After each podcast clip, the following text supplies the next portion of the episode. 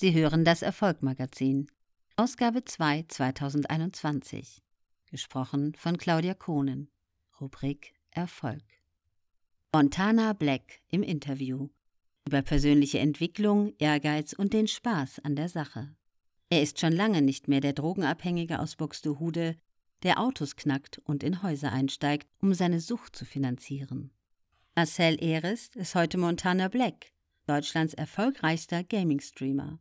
Mit über drei Millionen Fans auf YouTube und Twitch hat er mittlerweile Millionen Umsätze gemacht. Seinen Werdegang vom Junkie zum YouTuber zum Millionär hat er in einer zweiteiligen Biografie festgehalten. Montana Black im Interview über persönliche Entwicklung, Ehrgeiz und den Spaß an der Sache. Julian Backhaus, du trägst das Herz auf der Zunge, das hat man mittlerweile festgestellt. Dann kommt gern die Öffentlichkeit und schwingt die Moralkeule. Inwiefern bleibt man sich da treu und inwiefern passt man sich an? Dazu Montana Black. Das war eine Lernkurve. Zum Beispiel damals, als ich gesagt habe, Frauen sind wie Hunde, wurde das extrem häufig zitiert.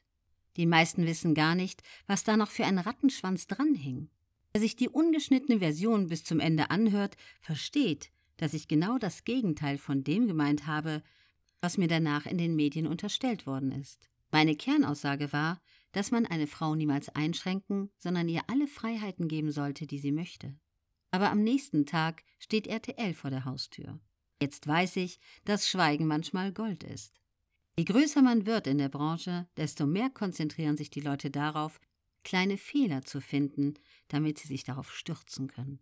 Julian Backhaus Das kann auch geschäftlich negative Auswirkungen haben. Zum Beispiel, wenn die Plattform deinen Account sperrt, was schon mal vorgekommen ist. Dadurch hat man ja auch Einbußen. Dazu Montana Black? Ja, so könnte man es im ersten Moment sehen. Mit Sicherheit habe ich durch solche Dinge auch schon einige Einbußen gehabt. Aber am Ende, das muss ich gestehen, hat es sich finanziell immer in einem Plus wiedergespiegelt. Auch Negativ-Publicity ist gute Publicity, bei mir zumindest. Zwar hätte ich auf einiges gern verzichtet, aber am Ende kann ich sagen, hat es der Jahresbilanz nicht geschadet.